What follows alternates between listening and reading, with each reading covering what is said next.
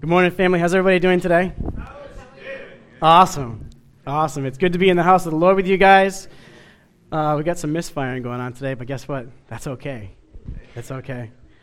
Um, a couple announcements I wanted to let you know about uh, before we uh, jump into the word today.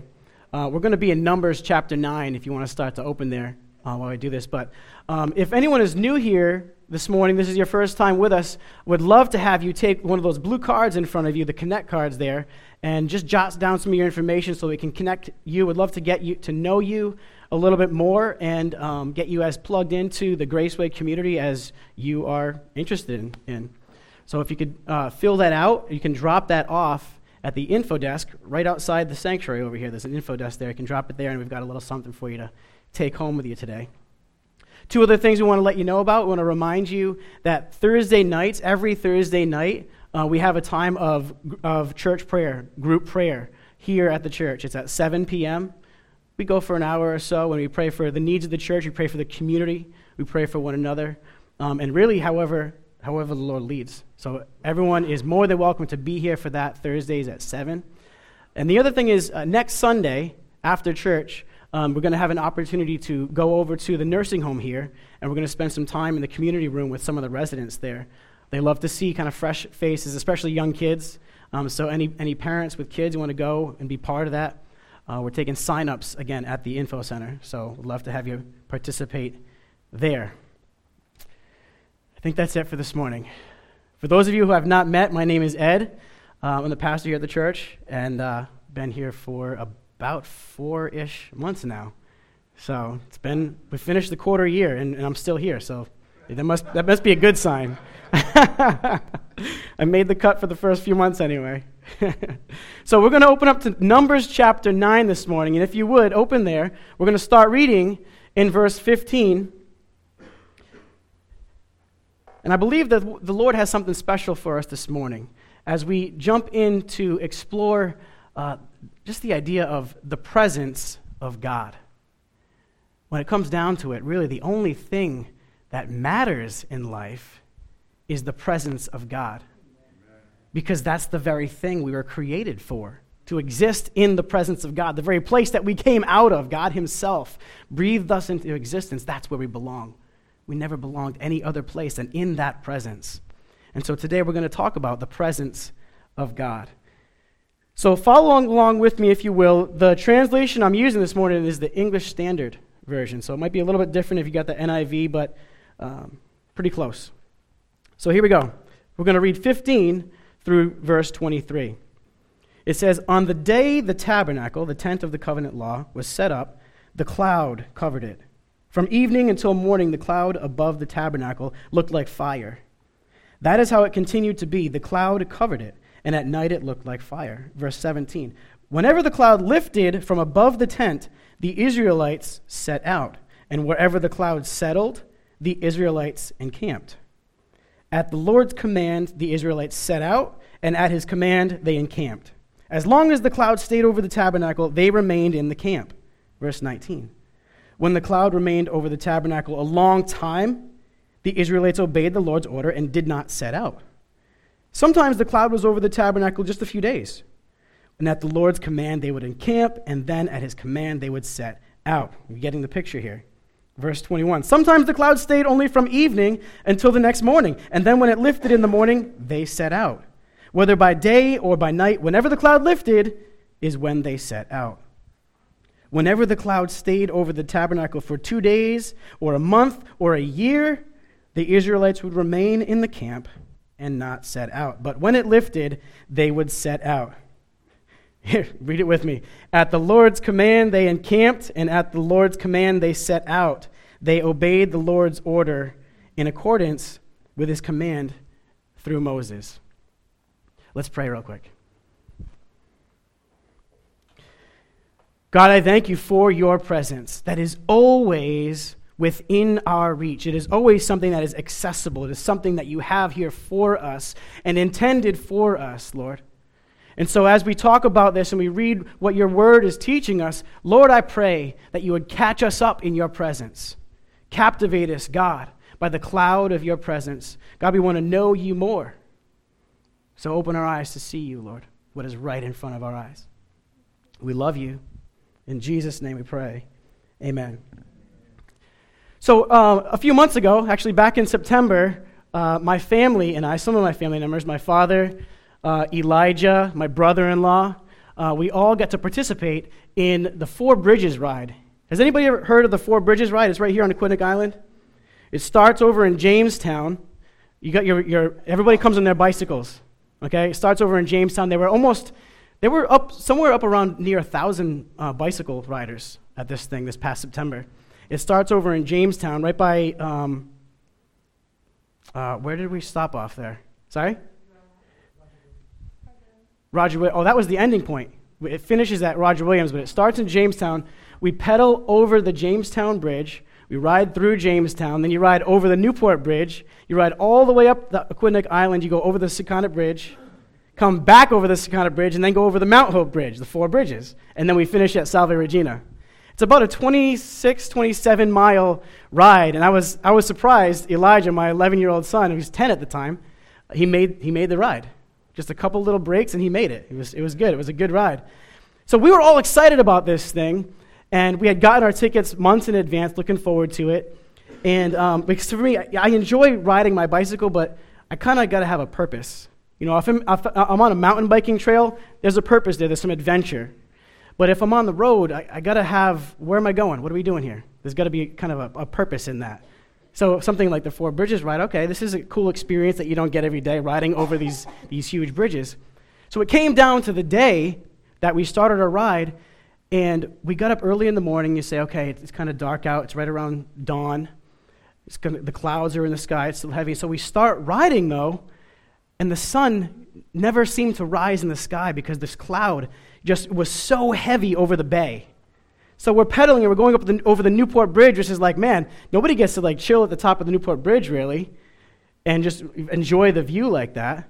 And so as we're pedaling, we realized well, neither are we going to get to enjoy that view today because we were literally just in the middle of that cloud. And the entire bicycle ride, I think it did it take us three or four hours to ride it, and it, and it never cleared up. The whole ride on every single bridge we were on, all we could see is maybe from this wall to this wall, 30 feet, and that's it. So we were just kind of pedaling.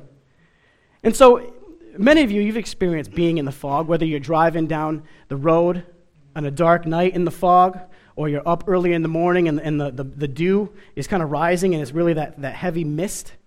When you're in that fog like that, when you're in a cloud, you can't really see around. You're, you're, you, it can be disorienting. You're not really sure where you are. You feel kind of vulnerable. What's, what's about to pop out of the fog and, and, and come at me? Uh, you have no view of your surroundings.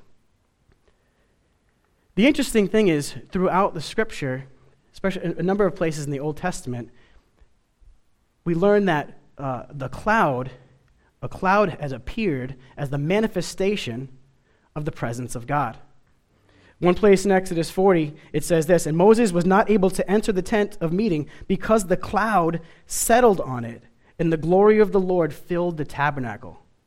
The cloud of God's presence, that's a manifestation of the, the fullness, the heaviness of God's presence. And in that place, in that place, which can be disorienting, a little uncomfortable, feel a little vulnerable, maybe a little cold, maybe seem sometimes a little bit dark, a little depressing. But in that place is the presence of God. And it's interesting that that is what is a symbol of God's presence. So here we are jumping into the story here where the Israelites had just escaped slavery. Okay, so the pas- passage that we just read in Numbers chapter 9 is where the Lord just led them out of the nation of Egypt, and now they're going through the desert. And this passage that we read is telling us how he led them. There was always before them, day and night, not one moment while they were in the desert was this pillar of cloud not with them.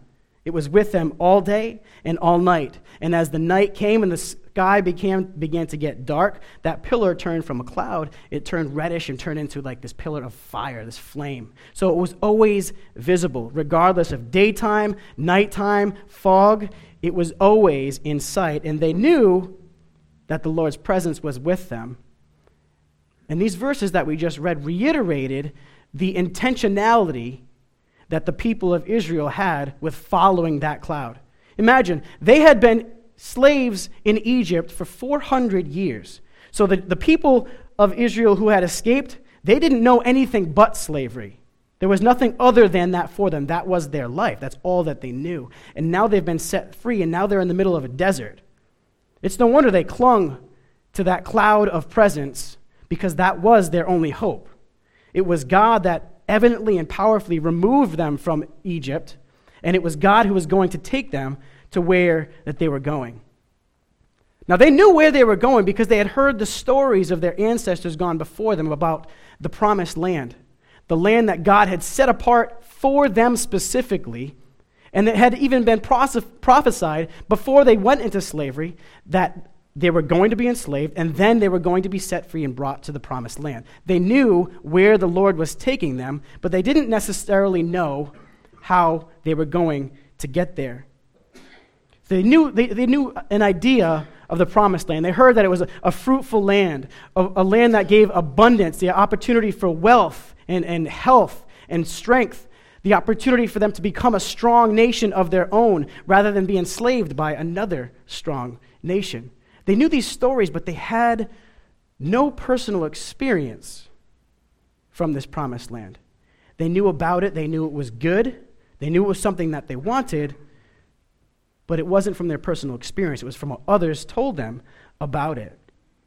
And so they knew that the only way to get there and experience that for themselves was to follow the presence of God as He led them down. And so they did. They were intently following that cloud, and they followed it uh, in completely submissively. When it lifted, they would move, and when it came to rest, they stopped. They were ready at any moment to just pick their stuff up and go. Imagine when you're in a desert, there's not a whole lot, a whole lot around to kind of distract you anyway. Oh, there's dirt that way, and there's some sand that way, and there's some rocks that way. There's not a lot to pull your attention away. Well, the idea that we're getting from this passage here is this because they were on a journey, they were going somewhere, they didn't, the only thing that they had to do was, was follow. There wasn't a lot of distractions. They knew this is not where they lived. They're passing through something. This is a season, it's a time, it's a journey that really there's an end goal here. And in order to get to that end goal, they had to follow with intentionality. And so they were fixed upon that cloud. They would not let that thing move an inch without packing their stuff up and then they're following it. They had to be ready at any moment because it said here whether, whether it went was and, and was traveling by day or by night, they followed that thing. And sometimes it would just stop for a night and then it would begin to move again the next day. And sometimes it would rest in a place for a year or longer. But they had to be ready at a moment's notice to pack up their tent, tents, pack up their families, and keep going. They had no agenda of their own because their only plan, their only purpose was to get to that place that was their goal, that was their destination. They had no other agenda but to follow the presence of God. They wanted to stay in that cloud, they wanted to follow the fog wherever it led them because that was their hope. So they acknowledged that cloud at all times. It reminds me of Proverbs chapter 3 where it says, To us, all your ways acknowledge him, and he will make straight your paths. It's easy to acknowledge him in all of our ways when there's no distractions, and all we're focused on is that cloud of presence before us, taking us to our destination. But man, when we're living in a place where, where distractions and concerns of, of life are always being thrown at us, man, that, that affects us real quick. That takes our mindset, and all of a sudden we're, we're looking to the right and the left, and, and, and what we were focused on at first, and we knew it was the right thing, that we, we can get sidetracked and pulled away from that so quickly. It says, when we acknowledge Him in all our ways, He makes our paths straight. It's interesting to think, though, that the, the path that the presence of God was leading the Israelites on was not a straight path necessarily. The reason I say that is this it tells us in the book of Exodus in 13 that when they had left Exodus, the shortest and easiest way, if you look on a map, is for them just to travel uh, east and north, and they would arrive at the promised land. But it says right there that the Lord did not lead them that way, but instead led them south, almost in the opposite direction of where they were trying to go. That's where the presence led them, into the desert rather than straight to the promised land. Now, there was a purpose for that, though. It says right there that had they gone that way, they would be encountered by another enemy nation. They would have to go through the, the Philistine country. And it says right there that the Lord did not want his people to become discouraged. They leave slavery and now they're engaged in war that weren't, they weren't equipped and ready for. And so he took them around the country, the nation of, of the Philistines, in order to keep them safe. So the path that he set them on was with their well being, with them in mind, was for their purpose. And that's important for us to remember this. The path and the journey that the Lord has us on is always with your best interest in mind. He's not trying to yank our chain or move it this way or that for somebody else's benefit, but it's for our good. He's taken us to that place that we want to be, even though sometimes it feels like we're going in the opposite direction. And when we see that, that, that cloud of presence leading us in another direction, we say, well, well, well no, I, I, just wanted to go, it's right there. I can almost see it. Why, why am I being led over here? It's tempting in that time to want to shift over and say, okay, I, I see what you're doing over there, but I'll meet you back over here, okay? We want to now begin to plot our own course, not knowing what, is, what kind of adversity is in that place and why the Lord was shifting us around, taking us the roundabout way. There's a purpose in taking that roundabout way something that if we don't follow submissively and, and, and, and obey the direction the Lord is leading us in, we're only setting ourselves up for harm, potential danger. That's really going to end up being having to learn the hard way when the Lord is saying, No, I have your concerns as mine. I'm bringing you this way on purpose. It's for your good. Because where the presence of the Lord is, that's where the authority and the power and the dominion of God reigns. And that's where we want to be. See, for the Israelites in this time, that pillar of cloud, that, was, that provided their guidance. That was even a protection for them. When they were, when they were when they were backed in up against the sea, it says that that cloud moved from in front of them and went before them because when the Egyptian army was coming, that cloud stopped the army in their tracks. So that presence of God in the cloud, it was their protection. That presence provided them peace and assurance that no matter where it led, they were going to be provided for. That's the place that we belong. That's the place that God wants us to reside in. Not the places that we kind of plot out and see, okay, that's what I need, this is what I'm looking for, and then just go and seek after that. But He wants to remind us that the place where his presence is is where we need to be. That's where that's the best place that we can be.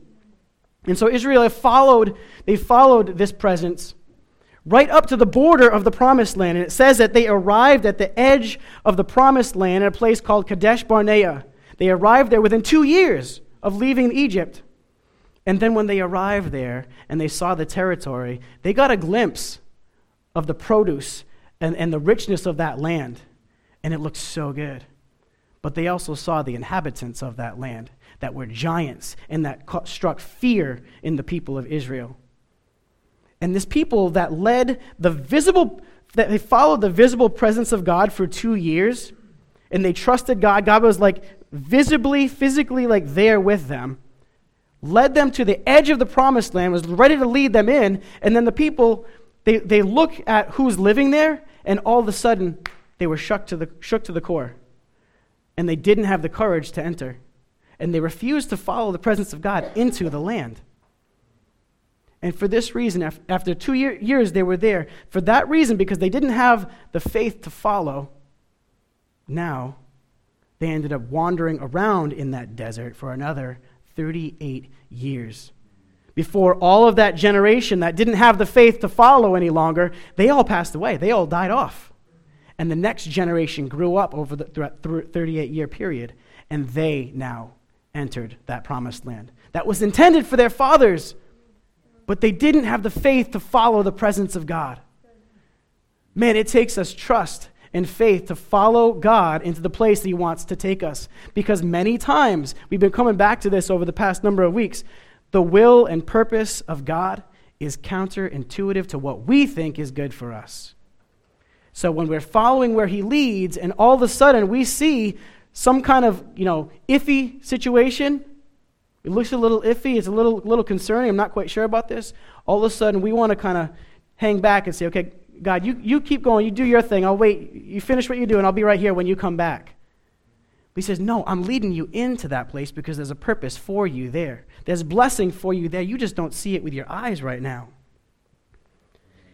The cloud of presence, it led, it, it determined the motions, it determined the, the march, and it determined the encampments where they would set up shop for the Israel for that 40 years. And even after they refused to go into the promised land after those two years, that presence stayed with them that 38 years. God continued to guide them, yes, throughout the desert, but He didn't leave them and say, okay, well, you know what? You refuse to go in. I, I, I can't do anything more with you because you got no faith. He remained with them, even though, because of their own faithlessness, they couldn't enter the promised land. Sometimes the only thing holding us back is a lack of faith in what God is doing. And we need to be reminded that what He is doing is for my good. And where He leads me, though it looks a little bit scary and intimidating, is the best place for me. And in that place, I will find abundance. In that place, you will find that overcoming victory over any threat over our lives. In that place, He wants to take us, there is provision like we couldn't imagine. But it takes the faith to follow through that intimidation. Follow through and t- cast fear to the side and say, that looks scary, but I see the presence of God moving in that direction, so, so will I. I will follow that presence wherever it goes. Some of you might be thinking, you know, this is Old Testament. We're, we're talking about following the presence of God. Well, well what, ha- what will happen to Jesus Christ dying on the cross and now giving us the Holy Spirit? What about the book of Acts where it talks about now that the, the baptism of the Holy Spirit? Now, believers in Christ have the Holy Spirit living in us. So is it really about following the presence anymore? Because the presence of God is in me. So, like, wherever I go, I carry it with me. We're carriers now of the presence of God. So, what's this whole idea of following the presence of God if, if the presence of God is in me? Well, we do carry the presence of God, but we got to be careful. We're going to say, I'm going to take this and I'm going to do whatever I want with this. I'm going to go wherever I want with it because there's still a place of, in our lives that demands that submission to, the, to who God is.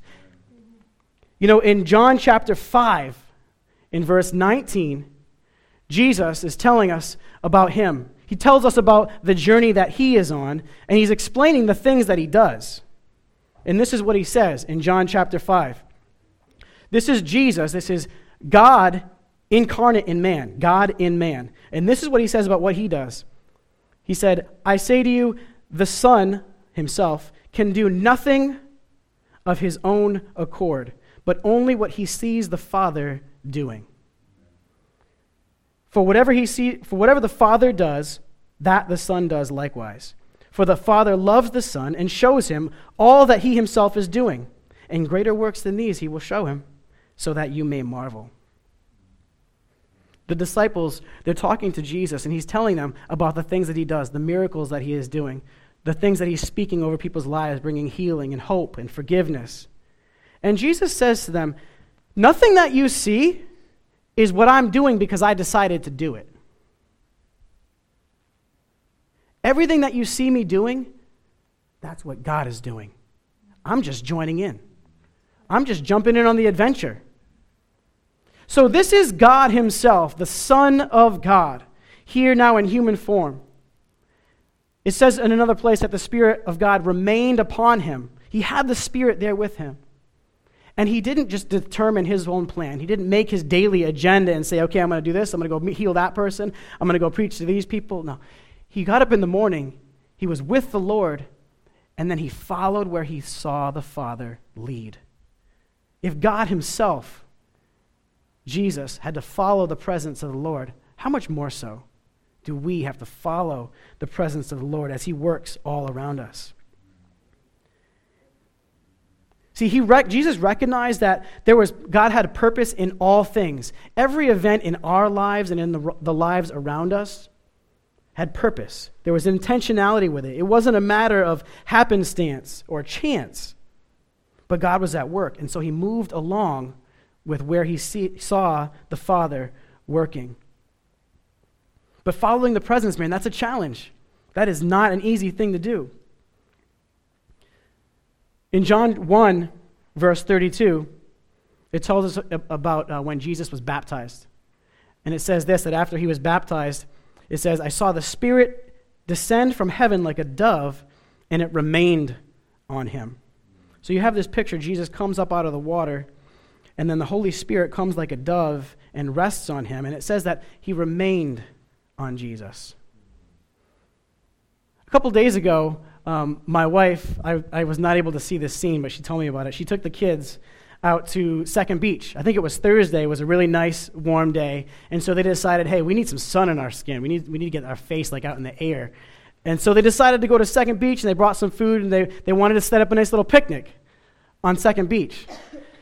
So they went over by Surfer's End there, where the big rocks are, and they laid out a big blanket, and they started putting out all the food, the sandwiches and chips and snacks and drinks and all this kind of stuff. And uh, as they sat down and began to take partake of their food, all of a sudden out of nowhere, they hear some squawking. and you know the rest of the story.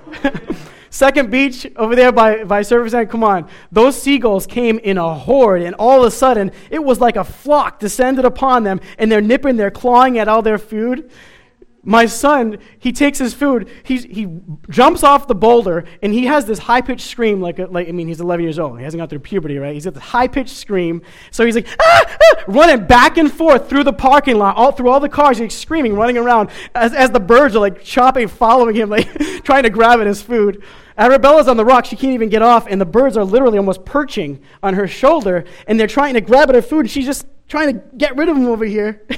and it was madness. And meanwhile, I, she was telling me she's just sitting there on the rock, just kind of watching it all happen. It's just, what, what can you do? Packing up the food and just have a good laugh about it. the reason I mention this is because we t- we're talking about the Spirit of God descending like a dove and remaining on Jesus. These seagulls they were coming down, but they weren't remaining. they were looking for some food, and these kids were fighting them off with all that they could, with everything in them. They, they did not want that. There's something about the presence of God that as much as, as much as God wants to be with us, He wants us to be in that presence, we got to choose to remain in that place. That dove remained upon Jesus, and there's a reason for that because Jesus was intentional about letting that thing stay there and remain perched on him. And when it wanted to move, he followed that gently. He's going that way. I'm going to go that way. It's going, I'm going to go this way. He wants to go this way. It wasn't trying to get just get off of me. I'm going to do my own thing. That's that's that's too scary. That's a little uncomfortable. Just get away from me. No, for Jesus, it says that the Spirit remained on him, and because he was gentle with it, because he respected that, because he was in tune with that presence, he followed it. And this is what the Lord wants for us. He wants us to remain in the presence. Another passage that talks about Jesus' baptism, this instance that I just mentioned, is in Mark chapter 1. And it says, At once the Spirit, this is after it had descended upon him. After it descended upon him and remained on him, it says, At once the Spirit sent him out into the wilderness. And he was in the wilderness for 40 days, being tempted by Satan. He was with the wild animals and angels attended him. See, the place that the, the presence of God leads us, it's not always a fun place. It's not always easy. It's a challenge. But let me ask you has anyone in life never experienced a challenge? The truth of the matter is this no matter which path you choose, you're going to face challenge. You're going to be encountered by opposition. If you choose your own way, or if you choose the way the Lord is leading you to, you will face opposition. Would you rather face the opposition in your own power in your own strength, or would you rather face the opposition where the presence of the Lord has led you and he, his authority remains in that place? I, I don't know about you, but I would rather be under the presence of the Lord. Because where the presence of the Lord is, there is freedom. Where the presence of the Lord is, there is protection, there is provision, and there is blessing. So that the, no matter how close that threat, and it looks like the enemy is getting awful close, they're charging at you and they've got their weapons drawn and they're getting close. No matter how close that they get, you stand firm and they're going to hit that brick wall before they ever come. All the enemy can do is bring threats. Is bring threats. That's why the battlefield, it says, is in the mind. Because we see the threat, and now, now it affects us in our spirit and in our mind. Now we get scared. But it's all a head game. All the enemy can do is bring threats because the Lord is sovereign and not the enemy. Amen. God has the last say. So the Spirit came and remained upon Jesus. Had this amazing moment. The voice like thunder came out of the sky and said, This is my son who I'm well pleased. This awesome moment, people are seeing like, whoa, the power of God. And then the Spirit led, leads Jesus out into the wilderness, into the desert, to be by himself for 40 days to fast and be tempted by Satan. And this is where he was led. In those times where, where we see the presence and we, we want to follow it and we see it leading into those desert places, that might, be, that might mean for you that desert could look like um, a bout of sickness, a famine,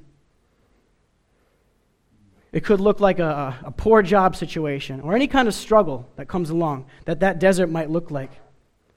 But in that desert, the Lord has gone before us. God doesn't send us out in, into there and say, okay, that's where I want you to go. When, and when you get there, you're going to see, this struggle. Now, when you get to that struggle, I want you to, to, to handle it this way. No, He doesn't send us and try to give us a game plan. He goes before us and, and leads the way. Jesus went into that desert and he gave us the, he was our perfect role model. He's showing us the example to follow. Follow the presence. It's simple. See, this, when we're talking about the things of God, it's, it's too simple, people. We, we overcomplicate things too much. We make it so much more than it needs to be. It's just a matter of following the presence of God.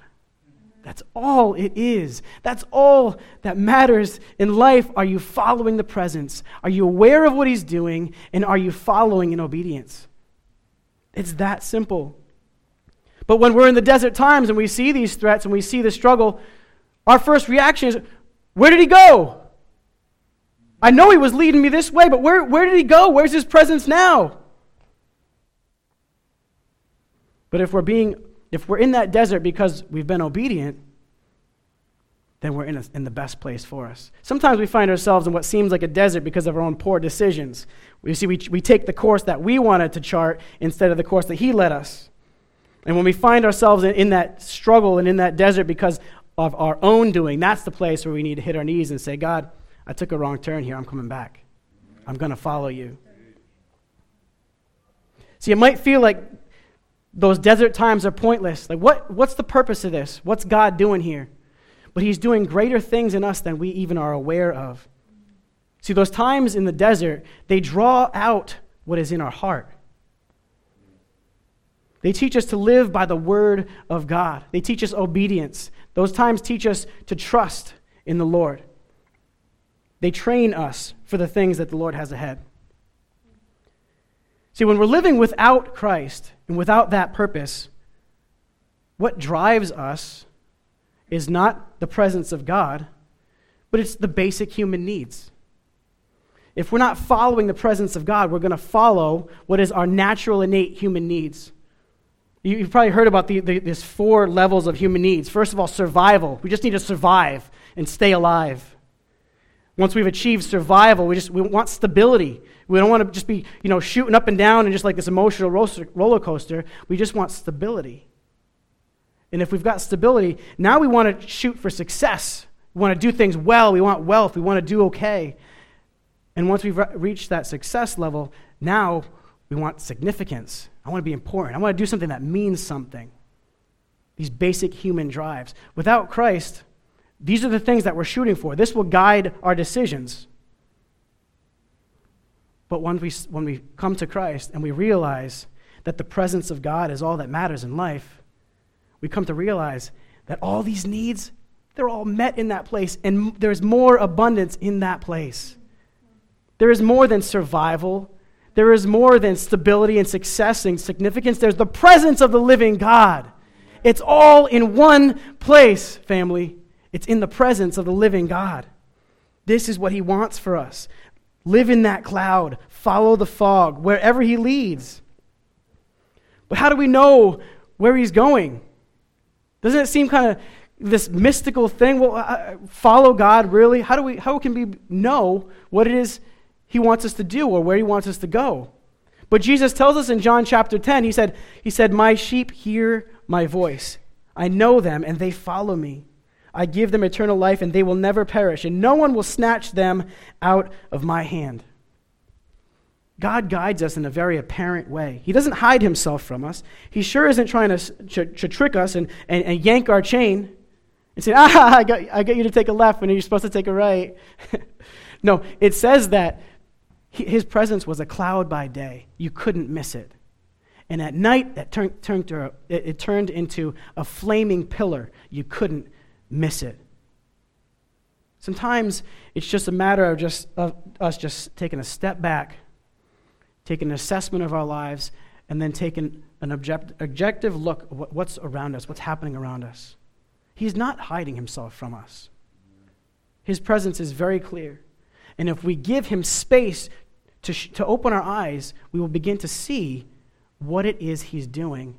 And, and then we will know how to jump into that work, how to partake in that. Then we'll know how to follow. It's just a matter of being in tune. Following him is never something that he will demand of us either.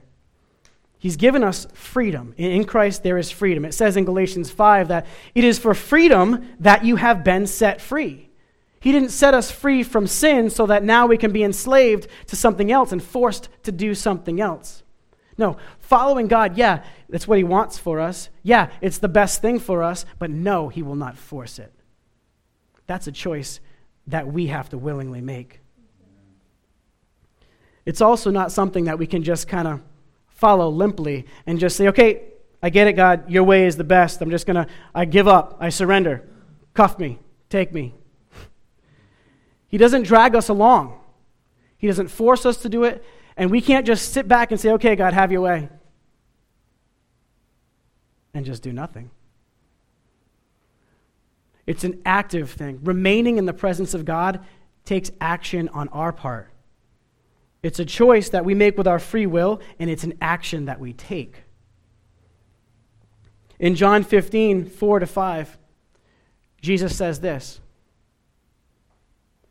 Remain in me, and I also remain in you. No branch can bear fruit by itself, but it must remain in the vine. Neither can you bear fruit unless you remain in me. He said, I'm the vine, you're the branches. And if you remain in me, and I in you, you will bear much fruit.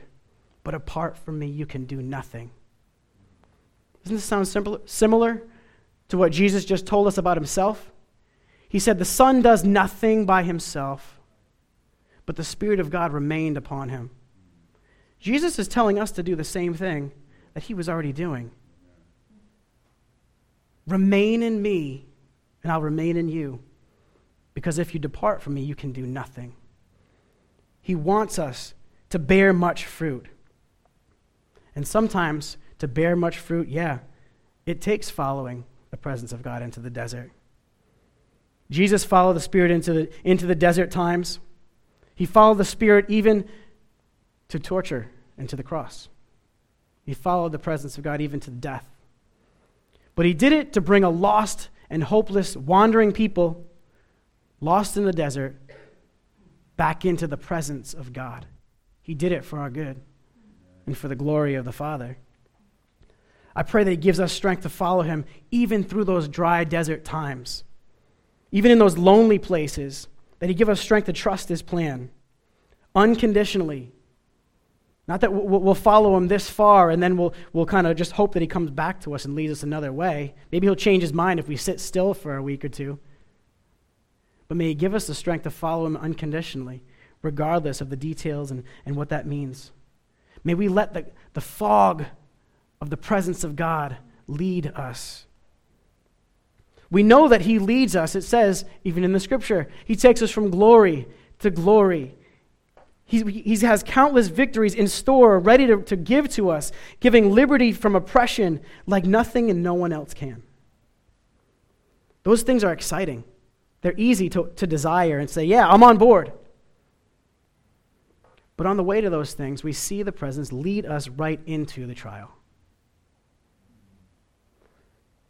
The question this morning is this Will we follow the presence of the Lord as He leads us into those lonely places? Will we follow the presence of the Lord when He leads us into the trials? Because the truth is, the victories lie on the other side of those trials. And if we aren't able to follow Him into the desert, how are we ever going to arrive at the victory He wants to give to us? We have to follow Him at all times and all things. When we see Him leading, when we see where He's taken us, and we see that there, it, it, there's, there's perceived struggle and challenge there, will we follow Him into that hardship? Or will we pull back on the reins and say, I'll just, I'll just wait for you here? If we follow the Lord in the places of favor and blessing and the things that look good, and we want, we want these victories, we want the provision and all these things that He promises. And if we follow him for that, but we're not willing to follow him into the desert, are we really following him? Or are we following just the path of comfort? Are we just following our emotions? Are we, are we chasing after the pleasures or are we chasing after the presence? See, God is challenging us follow my presence. It's not out of your reach. Every one of us have the same accessibility to the presence of God as the, as the next person. It's right in front of us. No matter if we've strayed and ch- taken our own course for however long, our whole lives, but today we, we wake up to the presence of God and we say, okay, I want to follow. We don't have to find our way back and say, okay, where did I miss the presence of God? Where was it when I left? No, because it's been, he's been right behind you the whole way. So the moment that you stop and say, now I want to follow the presence of God. Where is it? Just, it's right there. From the moment you make the decision, you don't have to find your way back. You're already found. You've already been found. That's the easy part. Now it's just following the presence from this moment and forward. He will never leave you nor forsake you, but He won't drag you along either. He wants us to willingly remain in Him and follow him. He doesn't force us, but no, he lovingly beckons us come this way. You don't even know what I have in store for you. Come this way. It's good. You don't even realize, oh man, I know it's wrapped up and you can't tell what's in it now, but just follow me and trust me because I can't wait for you to open this gift. I can't wait for you to experience this. I prepared it with you in mind, specifically you in mind. Where I am is where you want to be, he tells us. Our aim in life, our purpose, must be the very presence of God. Nothing else.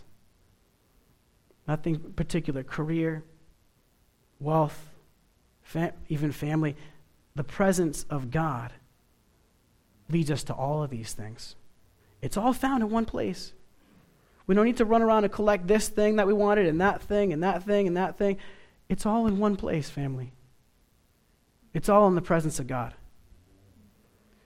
So, my challenge this morning is this let's open our eyes. Let's see the presence of God. Where is that pillar of cloud? Where's the fog of the presence of God? Follow the fog. In that place where it feels like you can't tell where your surroundings are, you can't tell which way to go, but the Lord knows which way to go. Follow the fog.